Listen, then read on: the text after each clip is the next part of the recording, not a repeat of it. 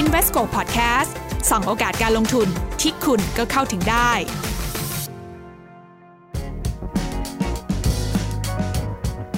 ถ้าพูดถึง VChat นะคะ ซึ่งถือว่าเป็นมหาซูเปอร์แอปในเครือของ Tencent นั้นเนี่ย ต้องบอกว่าคนจีนนั้นให้ความสำคัญกับ VChat มาก ๆ แต่ VChat จะสามารถสร้างการเติบโตบทใหม่ให้กับ Tencent ได้มากน้อยขนาดไหน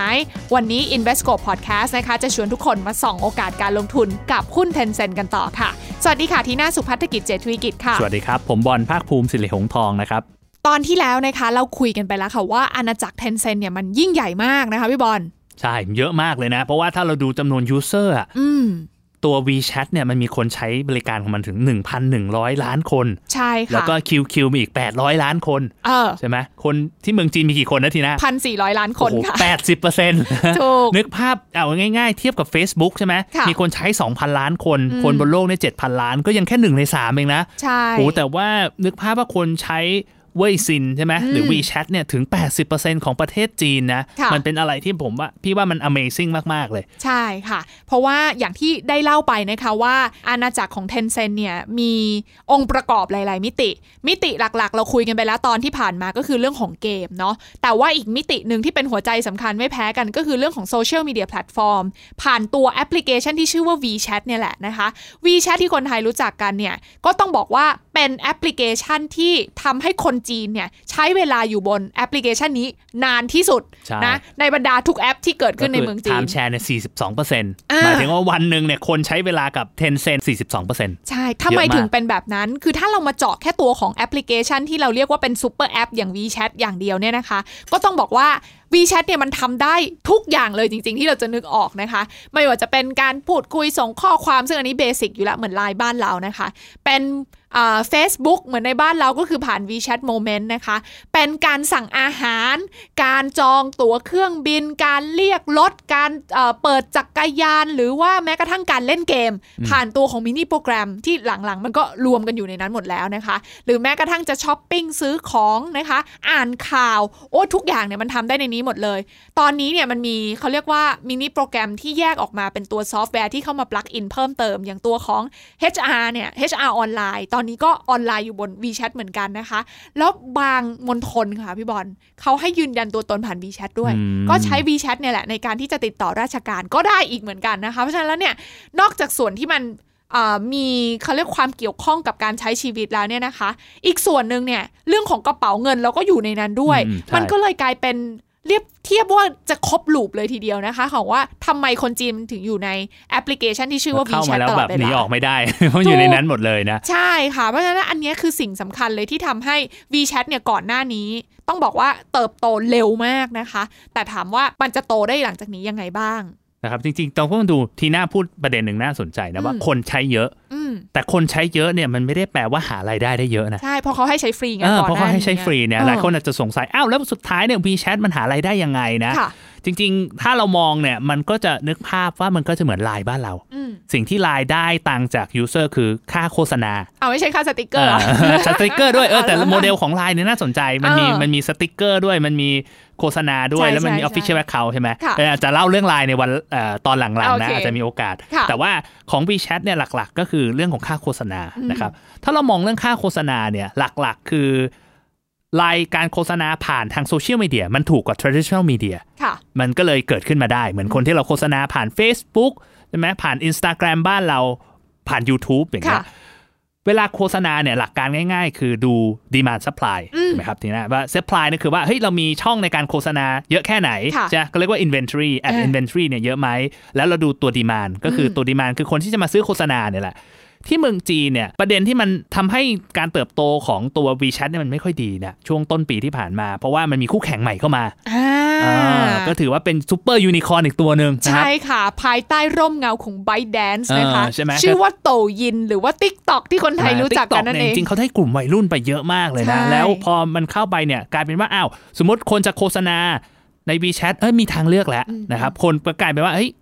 ดีมานตัวในตัวซัพพลายมันเพิ่มขึ้น ค่ะ ในขณะที่ดีมานนะครับ คนที่โฆษณาเยอะสุดใน WeChat คือใครรู้ไหมครับ ใคร ที คะ น่า พี่บอล พวกสตาร์ทอัพ อ่ เพราะว่าสตาร์ทอัพเนี่ยเขาเอามาแล้วเอาตังค์มาเบิร์นมาเบิร์นถึงไหมก็ยัง แบบ คุยกัน acquire user ใช่ไหม ใช่ใช่ในการแบบวงการ BI บางทีบางคนลงสตาร์ทอัพเนี่ยเขายัง ค่ะ แซวเลยให้ยเนี่ยเลสตังค์ไปจ่ายให้ Facebook เลสตังค์ไปจ่ายให้ Google ค่ะ เพราะว่ามันเขาอยากจะสร้าง acquire User user เพื่อเอา อืม ไป convert เป็นรายได้ทีหลังใช่ไหม ค่ะ พอสตาร์ทอัพมันเลสเลสตังค์ลำบากนะช่วงเนี้ย เออเออเออ มันกลายเป็นว่าค่าเงินโฆษณาจากพวกสตาร์ทอัพลดลง สิ่งที่เกิดขึ้นคือ WeChat ไม่สามารถขึ้นค่าโฆษณาได้ อืม เอออย่างปีที่ผ่านมาเนี่ยวีแชทขึ้นค่าโฆษณาปีหนึ่งเฉลี่ยประมาณสัก 20%ต่อปี ค่ะ นะครับในขณะที่วอลลุ่มการขายหรือไอตัว ปริมาณแอดที่ขายเนี่ยก็เพิ่มขึ้นด้วย อ่า 20%เหมือนกัน เพราะฉะนั้นเนี่ยโดยเฉลี่ยที่ผ่านมาเขาจะโตประมาณสัก 25 30 หรือเรนจ์ที่สูงกว่าเนี้ย ค่ะ แต่ต้นปีครึ่งปีแรกเนี่ยเขาโตแค่ 20%เพราะขึ้นราคาไม่ได้ คือก่อนหน้าเนี้วีแชทเขาอุตส่าห์อมมาต้องนานนะ ไม่ยอมเก็บตังค์นะ ไม่ให้ในโมเมนต์ก็ไม่มีโฆษณาอะไรใด ๆ เลยนะ แต่ว่าหลังๆก็เริ่มที่จะเปิดพื้นที่โฆษณาแล้วนะคะ แต่ว่าประเด็นก็คือมันมีคู่แข่งที่มาแย่ง เขาเรียกไอบอลไปพอสมควรเหมือนกัน เห็น ตอนนี้ เห็น ก็เลย ภาพ ต้องรอดู เห็นภาพชัดขึ้นเหมือนว่าทีน่าถามว่ามันมีโอกาสเติบโตแค่ไหนใช่ไหม ค่ะ อย่างตอนเนี้ยที่เราบอกว่าไทม์แชร์เขา 42%แต่แอดแชร์คือรายได้จากค่าโฆษณาเนี่ยเขาแค่ 13%เอง อืม ในขณะที่คู่แข่งเขาเนี่ยไทม์แชร์กับแอดแชร์จะพอๆกันประมาณสัก 13% อ่า แปลว่าสิ่งที่เกิดขึ้นคือ เฮ้ย WeChat เนี่ย monetize ลูกค้าเขาเนี่ยน้อยเกินไปหรือเปล่า ค่ะ under monetize ลูกค้าหรือเปล่า ถูก แต่ว่าถ้าบอกเฮ้ย เราใช้เวลา 42%มันควรจะได้ค่าโฆษณา 42%ถูกไหมมันก็มองในแง่หนึงมันมีโอกาสเติบโตเป็นเท่าเลยนะ จากณวันนี้ แต่ก็อย่างที่ทีน่าพูดว่าเฮ้ยคู่แข่งมันมาใหม่ และสุดท้ายพอเอาเข้าจริงคนจะชอบไหม อ่า เออหรือคนวันนี้คนใช้ WeChat เพราะมันไม่มีโฆษณาเยอะ พอมันมีเยอะคนอาจจะเปลี่ยนไปใช้แพลตฟอร์มอื่นหรือเปล่านะครับมันก็เป็นอะไรที่น่าคิดแล้วก็น่าติดตาม แต่ทีน่าว่า t ิ k t o k เนี่ย อันนี้มุมนี้นะคะแอบแชร์ว่าฟังก์ชันหรือฟีเจอร์ในแอปมันไม่เหมือนกัน ต้องบอกว่า t ิ k t o k หรือโตยินเนี่ย มันคือวิดีโอ 15 วิ ใช่เข้าใจ ที่แท็กแบบเพลินๆน่ะดูเพลินๆอะไรอย่างเงี้ยแต่วีแชทมันเป็นมากกว่านั้น คือทีน่าก็เลยว่ามันคงได้ไอบอลส่วนหนึ่งสำหรับคนที่แบบเออโอเค เล่นกันแบบขำๆอะไรอย่างเงี้ยหารายได้ได้เหมือนอินสตาแกรมอะค่ะ อืม แต่เราก็จะไม่ลบลายไงคือเราก็จะไม่เปลี่ยน ใช่ แบบ เข้าใจ ลยถูก แต่ว่า ไหม สุดท้าย เออ ไทม์แชร์มันจะลดลง อ่ะแต่ไทม์แชร์ลด ใช่ไห ล ม ง ถ้า อันนี้ยอม ไทำ รับ ไทม์แชร์สัดส่วนของเวลาลดลงเนี่ยโอกาสที่จะเหมือนเรามองคุยอัพไซด์สองสามเท่ามันอาจจะลดลงแหละ อืม นะครับ อืม ศักยภาพคือจริงๆ มันมอง เพราะว่าภาพสุดท้ายเนี่ยมันเหมือนกับที่เราเคยคุยกันเรื่องที่ Netflix บอกว่าคู่แข่งของเขาคือเวลาที่คนหลับตาถูกไหมเพราะฉะนั้นเนี่ยเวลาที่ทุกคนลืมตาเนี่ยคือทุกคนแบบจะแย่งกัน ใช่ เพื่อจะเอาเงินโฆษณาไปใช่ไหม ค่ะ ซึ่งถ้า WeChat เนี่ยมันมีใครอื่นที่มันแบบมากินเวลาของคนเราคนใช้ไปเนี่ยมันก็ทำให้โอกาสในการหารายได้ได้ลดลง อ่าเพราะฉะนั้นอันนี้เป็นประเด็นที่ต้องตามดูกันต่อ แต่ว่ามันมีอี จ ก เป็ ป ยังไง ระเด็นหนึ่งที่เหมือนทีน่าพูดเรื่องมินิโปรแกรมใช่ไหม อ่า ณวันเนี้ย WeChat เนี่ยยังเก็บตังค์จากการขาย impression อยู่ คือการขะโชว์แอดอะเป็นแบนเนอร์อะโพลปุ๊บขึ้นมาอ่ะคนเห็นกี่ครั้ง ค่ะ แล้วก็ตีเงินไปจ่ายกี่บาทต่อการเห็นหนึ่งครั้งนะครับ อ่า แต่โมเดลใหม่สมมติว่าถ้าเขาทำ transaction ผ่านมินิโปรแกรมทั้งหมดแล้ว ค่ะ อาจจะเก็บเป็น commission เป็น revenue sharing ได้ เออยิ่งคนใช้เยอะยิ่งได้เยอะ ซึ่งอันนี้มันมหาศาลเลย ถู นะ กไม่ โอ้ ลิ มั มิต วัด อั ผ พ ลได้ ไซ ด้วย ด์ไม่ลิมิตอัพไซด์นะคะ เพราะฉะนั้นอันนี้ก็น่าสนใจ เพราะว่าอย่างที่เล่าให้พี่บอลฟังไปค่ะว่าตอนนี้เนี่ยบรรดาคอร์เปรสในจีนนะคะ หรือว่าร้านค้าในจีนที่ไซส์ใหญ่หน่อยเนี่ย ก็จะเลือกมาทำตลาดผ่านมินิโปรแกรมมากขึ้น แต่ว่าโอเคก็ใช้ตังค์เยอะกว่าการเปิด Official Account ทั่วๆไปแหละนะคะ ซึ่งดีมานของคนที่จะมา develop มินิโปรแกรมอะให้กับร้านค้าพวกเนี้ยตอนนี้ขาดแคลนมากเลยใน อืม ตลาดจีนนะคะ ใช่แต่ แต่ว่าในขณะเดียวกันอีกโมเดลหนึ่งก็คือว่า ร้านที่ไม่มีเขาเรียกว่าอาจจะไม่ได้มีกำลังพอในการเปิดมินิโปรแกรม ก็ไปทำ Official Account แทน ซึ่ง Official Account ก็สามารถขายของได้เหมือนกัน ใช่ ซึ่งอันนี้ถึงนึกภาพก็เหมือนแม่ค้าที่ขายอยู่ใน Facebook อ่ะ อ่ะ ใช่ไหมอารมณ์ ใช่ นั้นนะแต่ว่าอันนี้มันสมบูรณ์กว่า เพราะว่ามันมีเรื่องการจ่ายตังค์ขึ้นมา ใช่ เออเดี๋ยวเราไปดูว่าไอ้การจ่ายตังค์เนี่ยมันจะมีผลยังไงกับไอ้อีโคซิสเต็มของ Tencent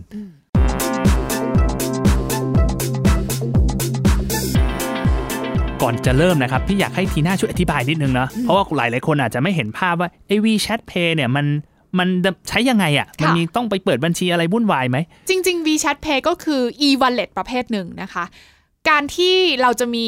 WeChat Pay เนี่ยก็คือต้องจำเป็นต้องเปิดบัญชีออมทรัพย์ของจีนนะคะ อืม ที่จะเป็นตัวลิงก์เข้ามา อันนี้คือวิธีแรกนะคะ ก็คือเราจะโอนเงินเข้ากระเป๋าหลัก เปิดกระเป๋าตังค์เนี่ยก็คือโอนจากบัญชีธนาคารของเราใช่ไหมคะ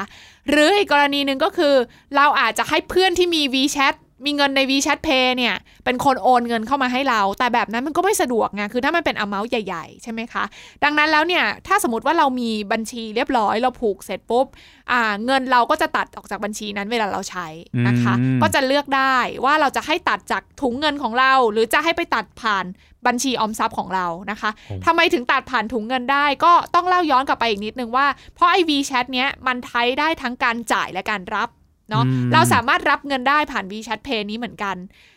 ยกตัวอย่างเช่น อย่างร้านค้าต่างๆเนี่ยนะคะเขาก็จะมีถ้าไปจีนเนาะจะเห็นเขาแบบพิมพ์ QR code มาแล้วให้เราสแกนอ่ะอันนั้นอ่ะก็คือสแกนปุ๊บเงินมันก็เข้ากระเป๋า WeChat ของร้านค้าเลยนะคะ ซึ่งไอ้ตรงเนี้ยร้านค้าก็สามารถจะไว้ในกระเป๋าก็ได้ หรือว่าจะใช้จ่ายนะคะโอนไปให้ร้านค้าอื่นๆ โอนไปให้ซัพพลายเออร์ก็ได้ ให้เงินมันอยู่ในระบบตรงนี้ไม่ต้องเอาออกมาที่แบงก์ก็ได้ หรือถ้าจะเอาออกมาที่แบงก์ค่ะพี่บอลก็เสียตังค์นิดหนึ่งนะคะ ก็คือลิมิตมันก็คือ 1,000 หยวนแรกเนี่ยฟรี แต่ว่าหลังจาก 1,000 หยวนเนี่ยจะเสีย 10ปิ๊บ0.1%นะคะ ในการที่จะ convert เงินออกจากกระเป๋าของ WeChat Pay มาอยู่ ให้มันมาอยู่ในบัญชีธนาคารออมทรัพย์ที่เราผูกเอาไว้ อืมซึ่งจริงๆ ถ้าเปรียบเทียบมันก็จะคล้ายๆ Rabbit Line Pay กับ True Wallet คล้ายๆคล้ายๆ ใช่ไหมแต่ว่าของเมืองไทยเหมือนยังส่งแบบส่งกันเองไม่ได้ ใช่ส่งได้เหมือนกันนะ อ๋อเหรอ ไอ้ไลน์ อ๋อ ไลน์ไลน์ส่งได้ละทีน่า อืม เคยแอบลองส่งให้เพื่อนดูนะคะ แต่ว่าตัวของการ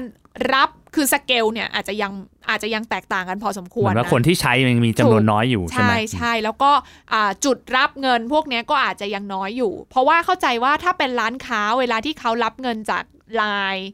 ไลน์เพย์เนี่ยมันก็จะไม่ได้อยู่คือมันก็จะออกไปพ่วงกับแบงก์เลยถูกไหมคะเพ อื ราะ ม บ้านเรามันก็มีเรื่องของกฎระเบียบต่างๆ ใช่ไหม แต่ว่า ยั ของ ไม่ จี เปิ น ด เนี่ย กว้างมาก อ่ามันก็ค้างอยู่ในถุงเงินของ WeChat Pay เข้าใจแล้วซึ่งมัน อ่า ก็จะให้เงินเอาตรงนั้นไปใช้อะไรได้หลายอย่าง ใช่ค่ะ ใช่ไหมแต่ว่าประเด็นที่ทีน่าพูดเรื่องที่เก็บเงินแค่ 0.1%เองเหรอ อืม โอ้ถูกมากเลยนะ เพราะ คื ว่า อก่อนหน้านี้ไม่ อืม เก็บด้วย ม ก่อนหน้านี้ไม่เก็บด้วยตอนนี้ก็เริ่มที่จะเก็บแล้ เพ ว ราะว่ามองใน นะคะ มุมหนึ่งคือนี่มันคือการ disrupt อ่า ระดับแบบโหมหากาบเลยนะ เพราะว่ามัน disrupt bank disrupt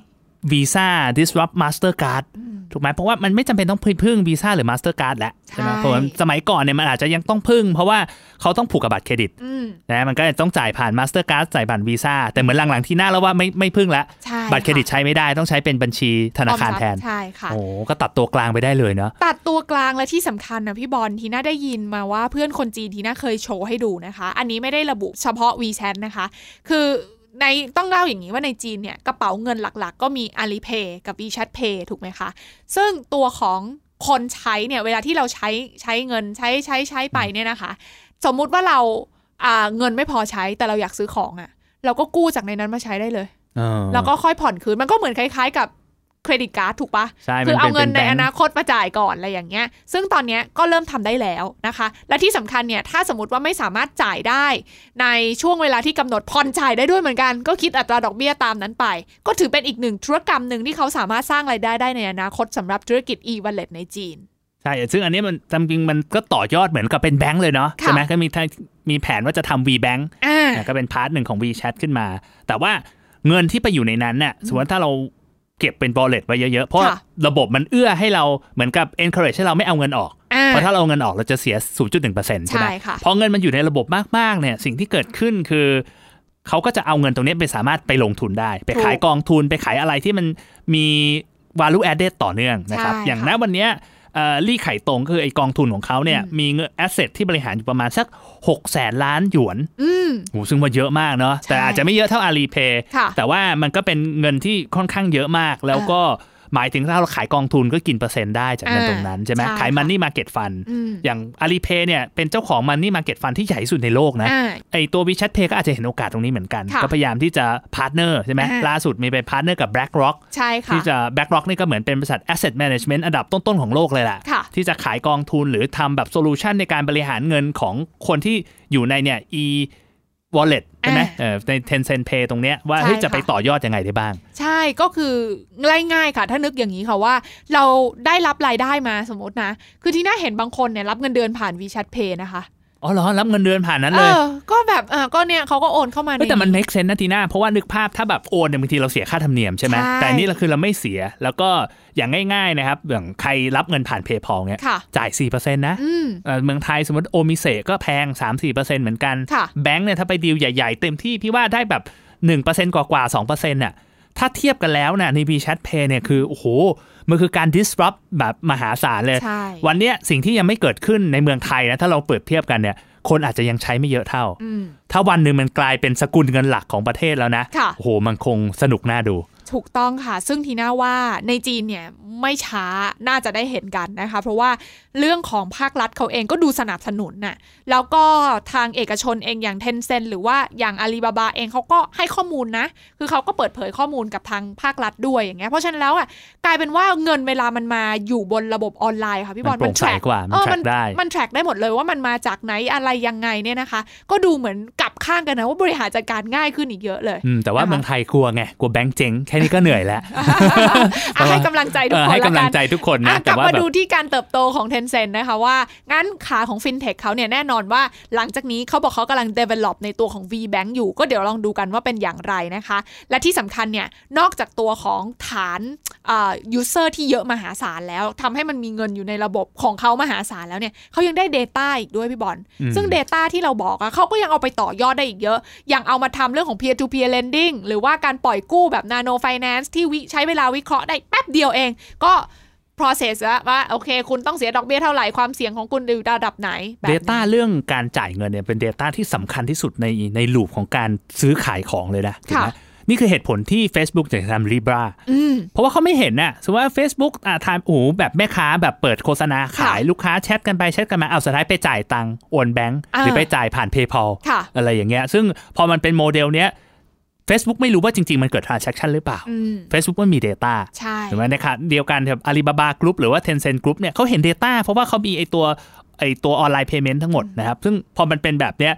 สิ่งที่เขาจะไปต่อยอดมันโหมันมหาศาลเลยอะ อืมนะเพราะฉะนั้นอันนี้ก็น่าจับตาเหมือนกัน เพราะว่าย้อนกลับไปในตอนที่แล้วที่พี่บอลเล่าภาพของสัดส่วนรายได้นะคะ ว่าธุรกิจฟินเทคของ Tencent เนี่ยก็กำลังมาแรงมาก ใช่เติ ต บ อน โต นี้ เยอะ ก็ มาก เติบโตแล้วก็มีสัดส่วนที่มีนัยยะสำคัญมากขึ้นเรื่อยๆด้วย เพราะฉะนั้นนี่คือภาพรวมที่เราเห็นว่า โอเคละตอนนี้อาณาจักร Tencent เนี่ยมันมีขาของเกมเป็นยังไงบ้าง ขาของ WeChat ตอนนี้ก็เริ่มที่จะ monetize ได้นะคะ ขาของ FinTech ที่กำลัง develop อยู่นะ แต่ประเด็นก็คือว่าความยิ่งใหญ่ของมันตอนนี้เนี่ย เราเห็นโอกาสการเติบโตที่จะมีขึ้นหลังจากนี้มันคุ้มค่าในเชิงของ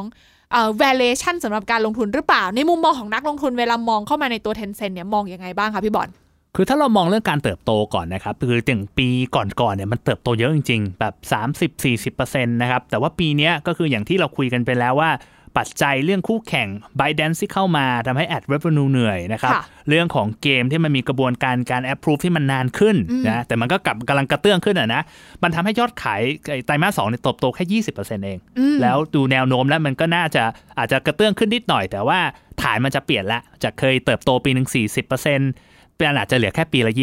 20% 25%นะครับ อ่า พอฐานมันเปลี่ยนเนี่ยสิ่งที่ตามมาคือเฮ้ยแล้ววันเนี้ยราคามันแพงไปหรือเปล่า อ่ะ ใช่ไหมราคาตอนเนี้ย PE ที่ราคา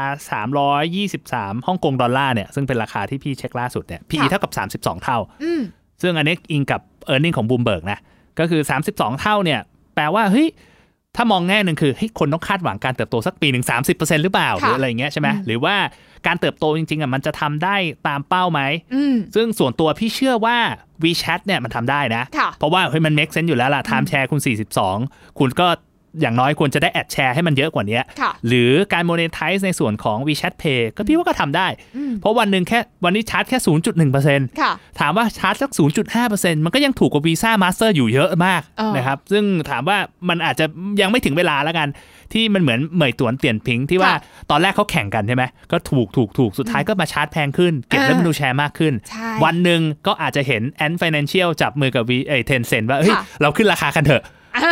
ใช่ไหมซึ่งมันก็จะทำให้โอกาสในการสร้างรายได้มันก็เยอะขึ้น ค่ะ แต่ว่าเทนเซนมันมีความเสี่ยงเฉพาะตัวอยู่อย่างหนึ่งก็คือเรื่องของเกม อืม เพราะว่าเกมเนี่ยโหรู้ท่านทีน่าพูดเรื่องที่ว่าอะไรนะจะคุมเรื่องการใช้เกมว่าคนหนึ่งเล่นเกมได้ไม่เกินกี่ชั่วโมง หรือไม่เพิ่มกฎเกณฑ์ในการ approve หรืออาจจะสร้างเบอร์เดนอะไรบางอย่างที่ทำให้ Tencent ต้องจ่ายเงินมากขึ้นในการพัฒนาเกมเนี่ย ค่ะ หรือทำให้รายได้มันหายไป ซึ่งเราเห็นมาแล้วอ่ะมันเกิดขึ้นในปีที่แล้วเนี่ย เราก็ดูแนวโน้มรัฐบาลจีนก็ไม่ได้ผ่อนลงเลยนะ อืม ก็ยังเข้มงวดเหมือนเดิมเพราะเขามองว่าเฮ้ยมันอาจจะเป็นปัญหาเขาอาจจะต้องคุมอย่างเงี้ย ค่ะ ตรงเนี้ยถ้ามันมีอะไรที่กระทบหนักๆเนี่ยมันจะมีผลต่องบของ Tencent ค่อนข้างมากเลย เออก็เหมือนกับที่เกิดขึ้นในช่วงเวลาที่ผ่านมา ใช่ ที่ ซึ่งซึ่ง ทางการมาควบคุมการออกเกมใหม่ ใช่มันก็อาจต้องติดตามมันก็มีทั้งโอกาส แล้วมันก็มี ค่ะ ทั้งความเสี่ยง อ่านี่แหละค่ะ คือสิ่งที่เราชวนทุกคนนะคะ มาผ่าอาณาจักรเทนเซนกันมาส่องหาโอกาสการลงทุนในหุ้นเทนเซนกันนะคะ ก็อยากให้พิจารณาให้ครบทุกมิตินะ ทั้งโอกาสและความเสี่ยงที่เราเล่าให้ฟังกันไป นี่คือทั้งหมดของ Invesco Podcast ในวันนี้ที่นำมาฝากกัน ส่วน EP หน้า